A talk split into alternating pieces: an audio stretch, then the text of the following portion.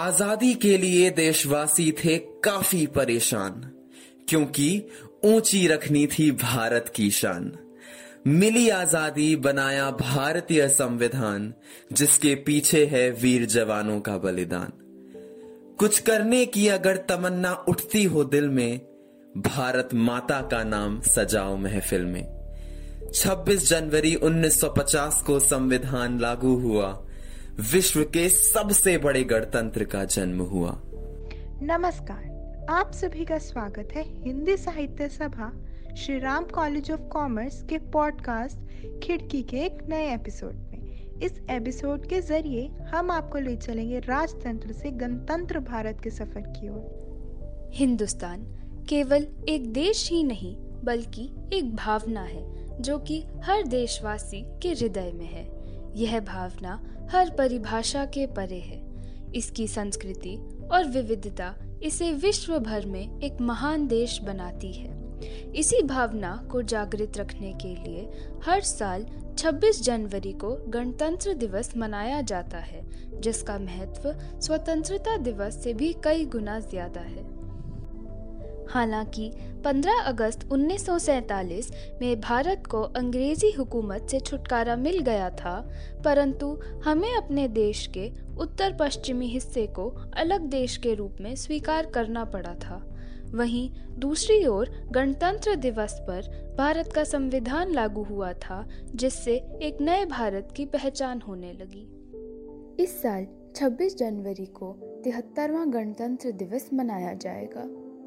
भारत को भले ही आज़ादी 15 अगस्त को मिली हो, लेकिन 26 जनवरी 1950 को भारत पूरी तरह से गणराज्य बना था। सन 1930 में 26 जनवरी को देश के पहले प्रधानमंत्री जवाहरलाल नेहरू के नेतृत्व में इंडियन नेशनल कांग्रेस ने अंग्रेज़ी हुकूमत के खिलाफ पूर्ण स्वराज का ऐलान किया था। इसलिए संविधान को लागू करने के लिए 26 जनवरी की तारीख को चुना गया। सभी भारतीयों के लिए यह एक बड़े लक्ष्य की प्राप्ति की ओर एक छोटा सा कदम था। किंतु इसके बाद भारतवासियों ने यह स्पष्ट कर दिया था कि वह केवल डोमिनियन स्टेटस से खुश नहीं है। वह अंग्रेज़ों को हमेशा के लिए भारत से निकालना चाहते हैं।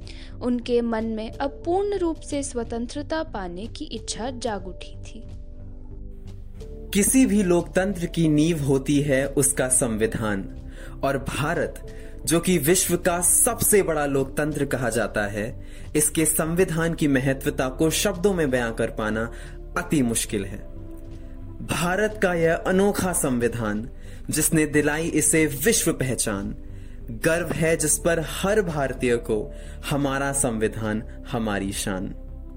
28 अगस्त 1947 को स्थायी संविधान का मसौदा तैयार करने के लिए एक कॉन्स्टिट्यूएंट असेंबली नियुक्त की गई थी। इस समिति की अध्यक्षता डॉक्टर बी आर अंबेडकर ने की।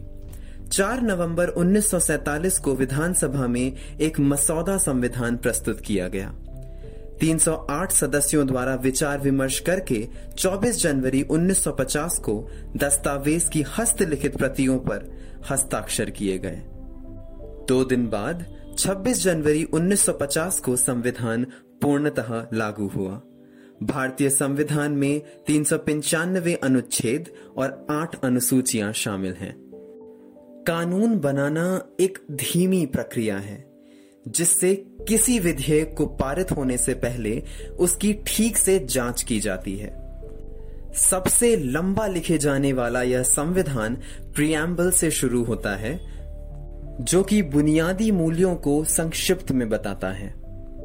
संविधान यह सुनिश्चित करता है कि राजनैतिक व्यवस्था पर नियंत्रण रखा जा सके। भारत एक सफल गणतंत्र के रूप में विश्व भर में प्रसिद्ध है। सरकार और लोग सभी देश के सर्वोच्च कानून, यानी संविधान के तहत जवाबदेह हैं। राज्य का मुखिया लोगों का निर्वाचित प्रतिनिधि होता है, वंशानुगत सम्राट नहीं। यह उद्देश्य का देशवासियों को एकजुट, समाजवादी, पंथ निरपेक्ष एवं लोकतंत्रात्मक गणराज्य के रूप में स्वीकार करने के लिए प्रेरित करती है। यह अकारण नहीं है कि संविधान बनाने वाले बुद्धिमान पुरुषों और महिलाओं ने इन चार शब्दों को संविधान की शुरुआत में ही उस नींव को बनाने के लिए चुना, जिस पर हमारे लोकतंत्र की इमारत टिकी हुई है। वास्तव में ये वे मूल्य थे जिन्होंने हमारे स्वतंत्रता संग्राम को निर्देशित किया। यही कारण है कि ये उद्देशिका सभी के दिलो दिमाग में बसी है। यह भारत देश सबकी जान है, इसकी एकता, इसकी शान है। इस मिट्टी पर जो वीर शहीद हुए, उनको हमारा सलाम है। यह संदेह मेरा भारत महान है। वो जो वतन के लिए मिट जाते हैं, मरकर भी अमर हो जाते हैं। देशभक्ति का धर्म वो निभाते हैं, करोड़ों देशवासियों की दुआएँ वो पाते हैं। भारत के वीर जवानों ने दुश्मनों को बर्बाद किया और हिंदुस्तान को आज़ाद किया। यह संविधान आज भी भारत की गणतंत्रता का प्रतीक है। इसे मनाने के लिए हर साल राजपथ पर परेड निकाली जाती है। हर भारतीय की तमन्ना होती है कि वह अपने जीवन में एक बार परेड को लाइव देखने का आनंद उठा सके। गणतंत्र दिवस की परेड हमेशा से भारतीयों के लिए आकर्षण का केंद्र रही है। यह रक्षा मंत्रालय द्वारा आयोजित परेड इंडिया गेट से लाल किले तक होती है। इसमें कई राज्य और मंत्रालय अपनी प्रगति को दर्शाते हैं। इसके अलावा थल सेना, जल सेना और वायु सेना अपनी ताकत का प्रदर्शन कर दर्शकों का मनोरंजन करते हैं। इस परेड की महत्ता का अनुमान इस बात से लगाया जा सकता है कि कोरोना महामारी के फैलने के बावजूद भी सभी लोग इस दिन को उतने ही हर्ष, उल्लास एवं खुशी के साथ मनाएँगे। इस साल गणतंत्र दिवस समारोह में कई खास प्रावधान किए गए हैं। इस बार ऑटो चालक, मजदूर और फ्रंटलाइन वर्कर्स के लिए सीट आरक्षित की गई है। इसके अतिरिक्त राजपथ की दोनों तरफ़ बड़ी एलईडी स्क्रीन लगाई जा रही है, ताकि दूर बैठे दर्शक भी बिना किसी परेशानी के परेड देख सके। यह परेड देशवासियों में मौजूद एकता और ताकत को दर्शाती है और हमें एक बेहतर भारत की छवि दिखाती है। न्याय, स्वतंत्रता, समानता और बंधुत्व हमारे जीवन दर्शन के शाश्वत सिद्धांत हैं। वे इस सभ्यता के आरंभ से ही एक अटूट जंजीर के माध्यम से हमारे पास आते हैं। निसंदेह प्रत्येक पीढ़ी का कार्य होता है कि वे अपने समय के लिए इन मूल्यों के अर्थ की खोज करें।